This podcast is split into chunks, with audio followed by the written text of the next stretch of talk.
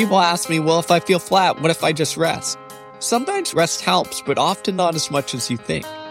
Rest will take away some of the other things around flatness.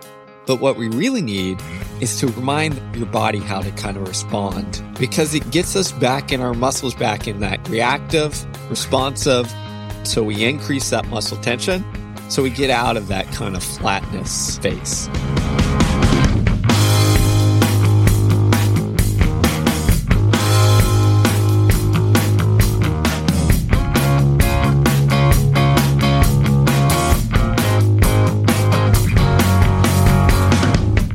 Welcome to the Growth Equation Podcast. I'm Steve Magness, and this week I am solo without my partner in crime, Brad Stulberg, because we're going to talk about a guide to recovery. In this case, we're going to talk about recovery from athletics or sport or exercising, but it also applies to a degree to life in general. So I'm going to walk you through the science, the psychology, the experience of high level performers on how to recover. And it's a little bit different than we think normally about it. We're going to include a lot more nuance um, and give you an outline on how to do so.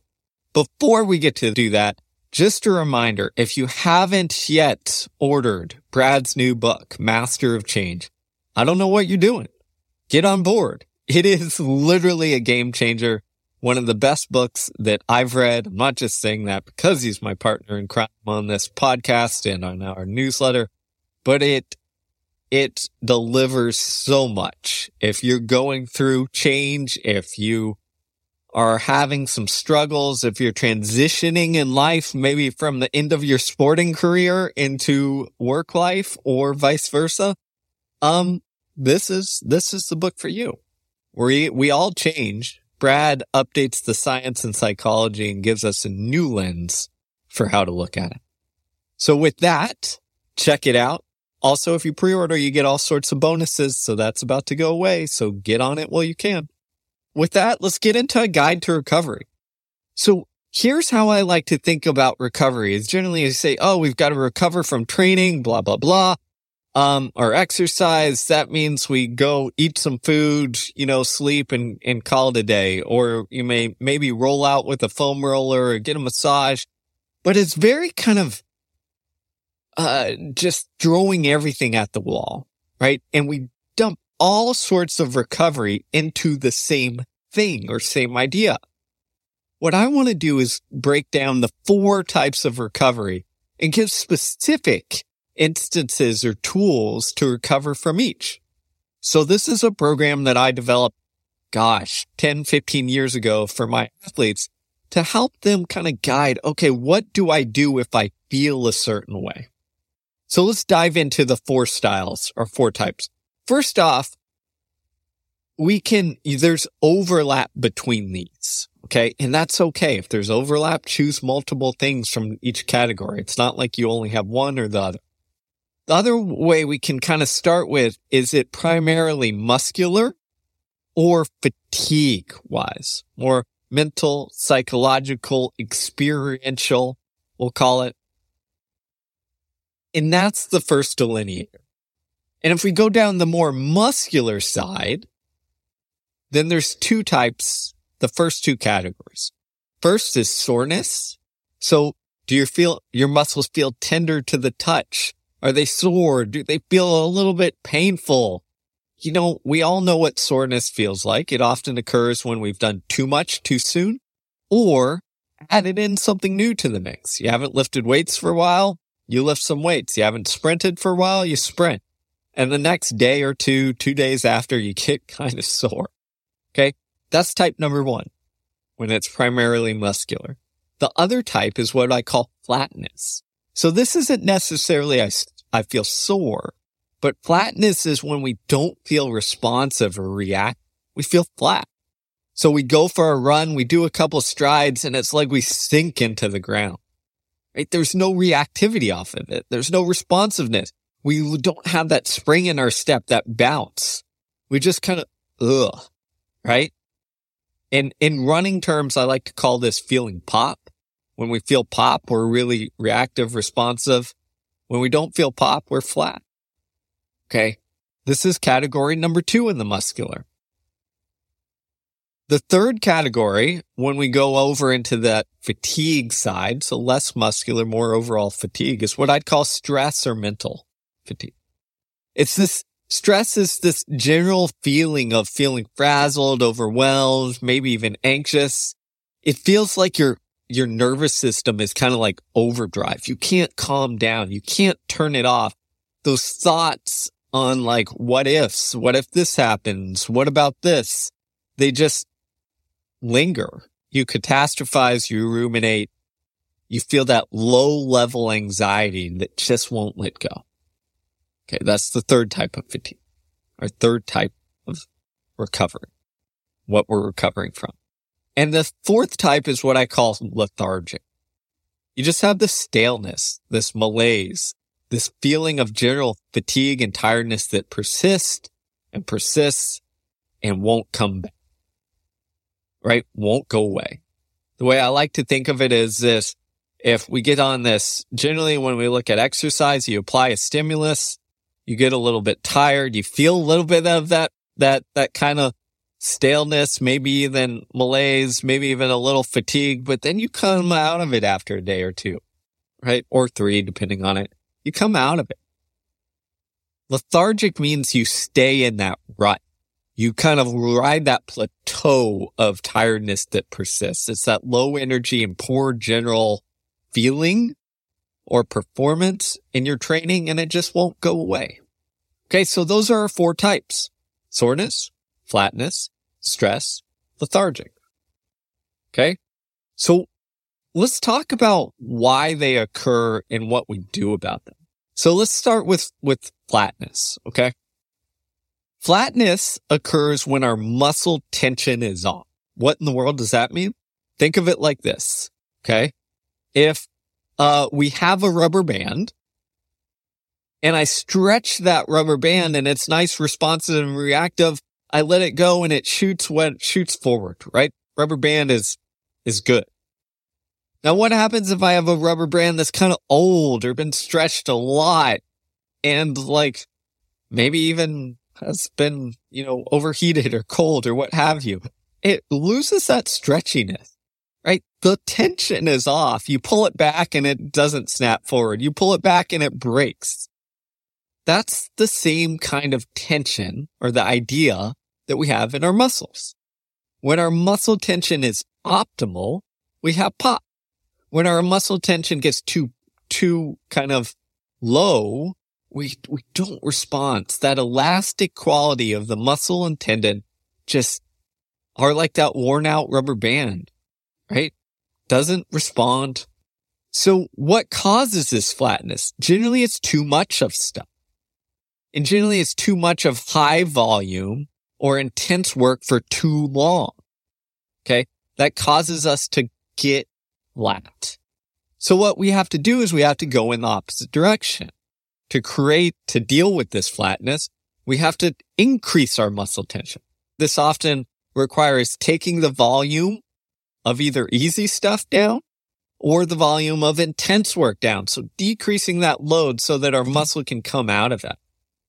And then in addition to that, we can use small to big changes to kind of get some pop back in the legs.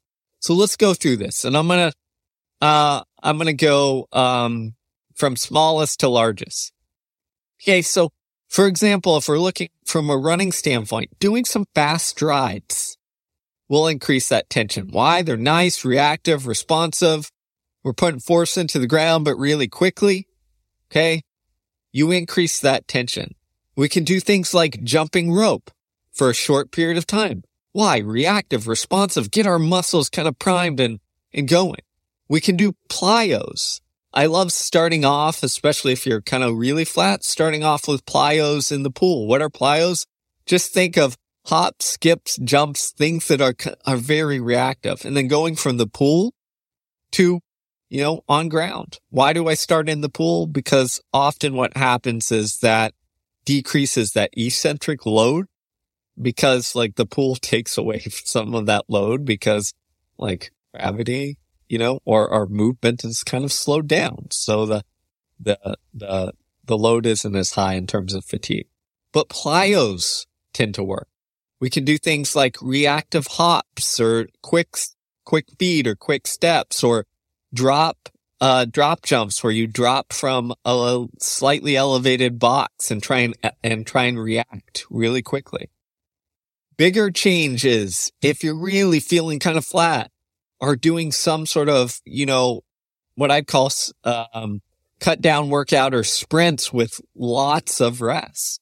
It includes power exercises. So box jumps, bounds, you know, some weighted power exercises. Why? Because you're trying to remind your, your body, your muscles how to contract really quickly and then not be fatigued. So it's important during these power exercises or sprints, um, that you take really long rests. You're not trying to create fatigue.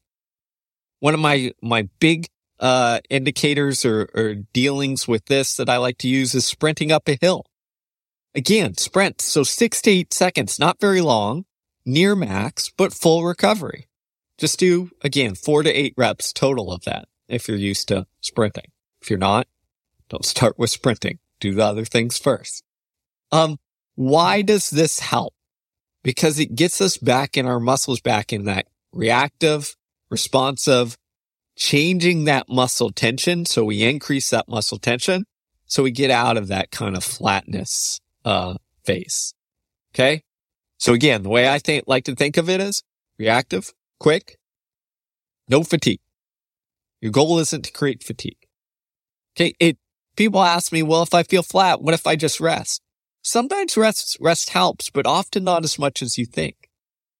Rest will take away some of the other things around flatness.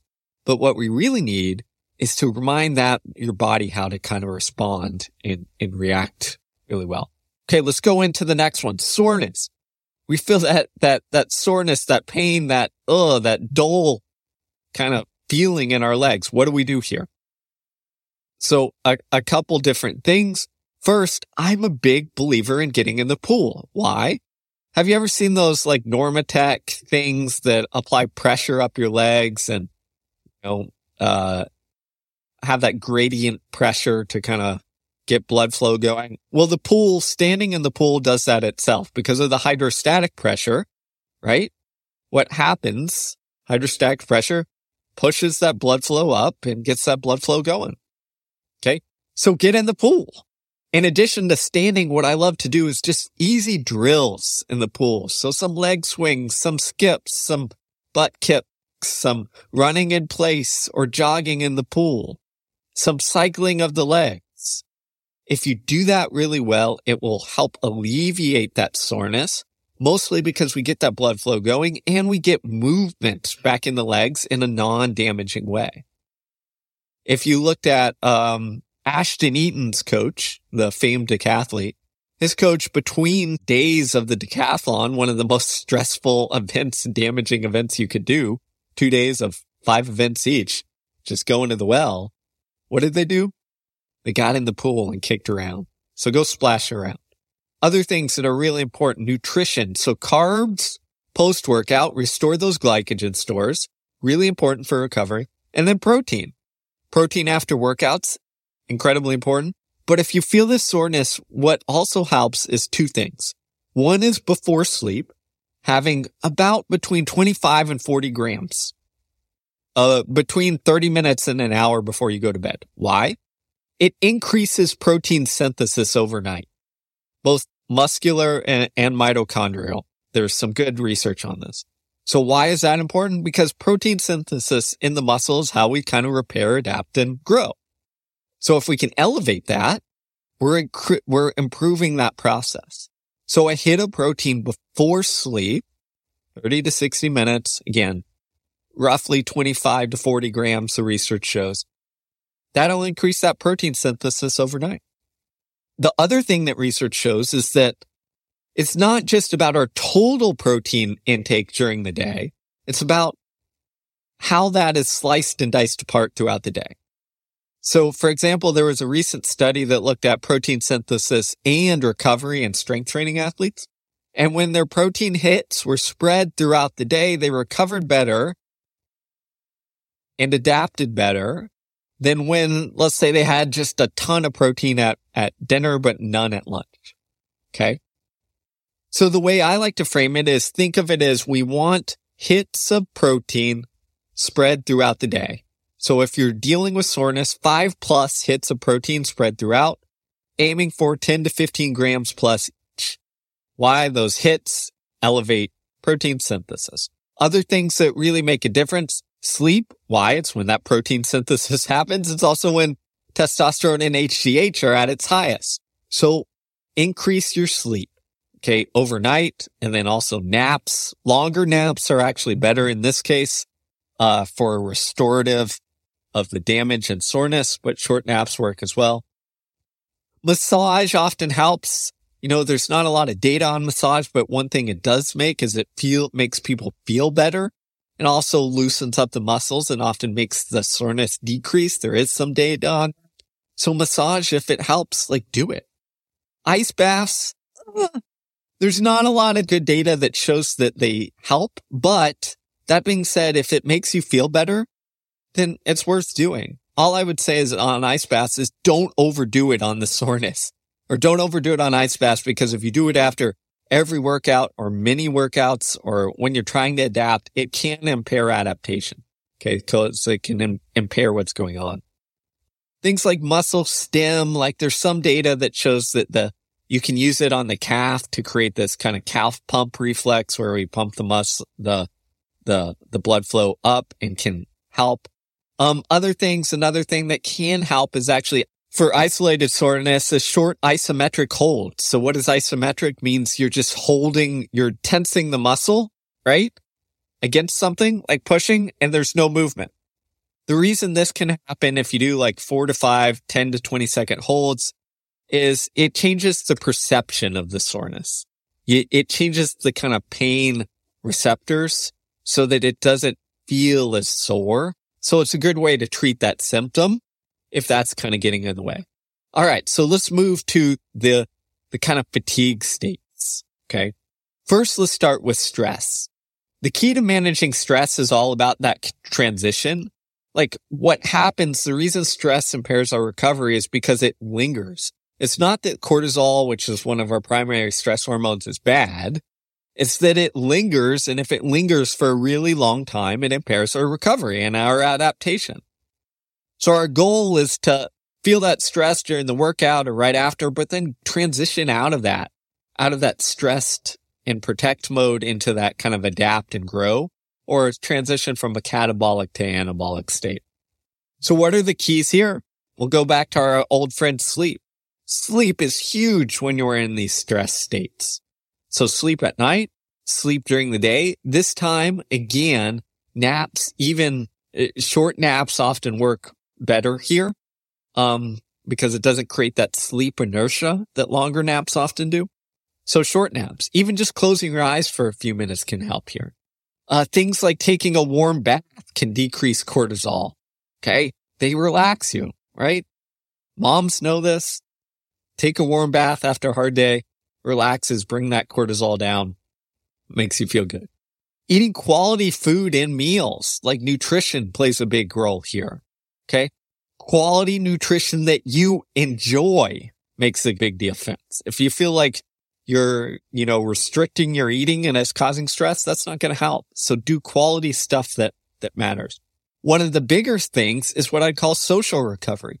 So talking to friends and sp- family, spending t- time with others you enjoy. Whenever we socialize, oxytocin is released.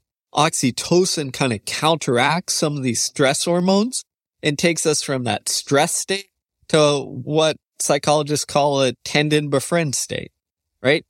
Socialize. It shifts our stress response. Other things that really help from a social standpoint, go outside, enjoy nature, go for a short walk, allow your mind to wander while you're doing. It shifts that stress response. Nature is like a recovery mechanism there's some research that shows that like nature changes our gaze. It softens our gaze, which takes us out of stress states because like, you know, looking at trees and nature and grass and all that stuff tends to kind of bring us back to, you know, our old ways. Well, being in kind of an indoor office area has more of a harsh, uh, you know, state. Not explaining this well, but harsh state and causes us to have hard gazes, which keeps us stressed. So go outside, do green exercise, right? Get outside and go for walks or runs, change it up, go to a new park. That all helps. Um, and then the, the other things, you know, light exercise works. When you're stressed, don't do hard stuff, but easy stuff or, or moderate work you enjoy. Make it fun. And then other things that allow you to kind of turn off. Read, music, meditation if that, that is stress, is stress relieving. Or if it's stress inducing, don't do that. Um, time spent reflecting and processing, journaling, creative hobbies, whatever that is. What not to do? Don't just veg out completely. Don't get on your phone and scroll mindlessly. That might feel like it re- relieves the stress, but it's temporary not long lasting. Over the long haul, it, it increases stress load. And then the last one we have is this lethargic profile. So here I think the first one is talk to your, your physician or your medical professional. Why? Because often lethargic profile means that there's something else that is long term going on. Not always, but consider blood work. So check for cortisol, stress hormones, ferritin. That's the best marker for uh, iron stores. Often lethargic means you have, uh, you know, short-term anemia or something like that. You can fix that. Look at thyroid hormones, which, you know, again, play a role in our metabolic health, but also if they're severely off, play a role in stress. Okay. You can even look at things like testosterone. Drops in testosterone are associated with high levels of training and fatigue. If you pound the training, like testosterone levels come down, vitamin D, B vitamins. You can look at immune system markers. Talk to your doctor and get, just get a, a blood profile when you're looking at this. When you're feeling lethargic, that sleep and that protein before bed comes into play a lot nutrition, increasing the quality of food and often the quantity. Sometimes when we're in this lethargic state, it's because we're undernourished. We're not giving our body enough to repair. So we kind of, our body goes into this kind of protective state where it's like, okay, we don't have enough calories. So we'll just feel really poor. Okay. We can look at again, nutrition, high quality, high quality food, real food, um, you can look at probiotics and stuff for gut bacteria and all that, that stuff. There's not a lot of data in there, but there is some that probiotics can help with recovery influencing the gut microbiome. So it's worth a shot or worth looking at. It's a low cost thing. From a workout standpoint, when we look at um, feeling lethargic, what you do is just shorten everything, go easy. So start with easy runs, but sometimes you need a little bit of spice of intense intensity to kind of get you out of things. And what I would call it is intensity without fatigue. So this isn't hard. This is adding strides or surges or, you know, something that, that makes you feel good and fast and, you know, happy doing it, lifting a little bit heavier for a couple reps, but not so much that you get tired or fatigued. The other thing to consider is to split your workouts into shorter segments. So instead of doing an hour or 90 minutes in the morning as your one session, do 30 minutes in the morning and 30 minutes in the afternoon. Why? Because research shows that like when we exercise, even aerobic exercise, we get a hit of HGH and some other recovery hormones. So if we do frequent, more frequent, but not as high load, it can sometimes get us out of this lethargic state. Okay. So add small spices of, of, of work, work as well. And beyond that, I think it's, it's, it's kind of, you know, the lethargic is like kind of getting to the bottom of why you are in this chronic state. Sometimes it can be something medical. Sometimes it can be overtraining and you need to get out of that. Sometimes it could be something else. So there you go. Those are the four styles or profiles of recovery. Again, sometimes you have multiple of them. And that's okay. Choose multiple things from each. But what this gives us an idea is how to ta- attack the actual problem of recovery instead of saying, Oh, I'm tired. I'm fatigued. I need recovery and just jumble it all together. Now there's overlap, as we said, sleep, nutrition, etc., that help. But hopefully this gives you some guidance for how you're feeling to help you kind of get back to feeling normal. So there you go. There's the Steve Solo podcast on recovery. I hope you found it enjoyable and valuable. If you like this sort of information, follow along maybe share it with a friend who was kind of in that rut of overtraining or not recovering and needs some help. Share it with them. Always helps the podcast. And if you haven't yet, check out Brad's new book, Master of Change, and check out our newsletter on the growth equation. We appreciate you listening. And until next time, everybody, take care and best of luck in everything that you're doing.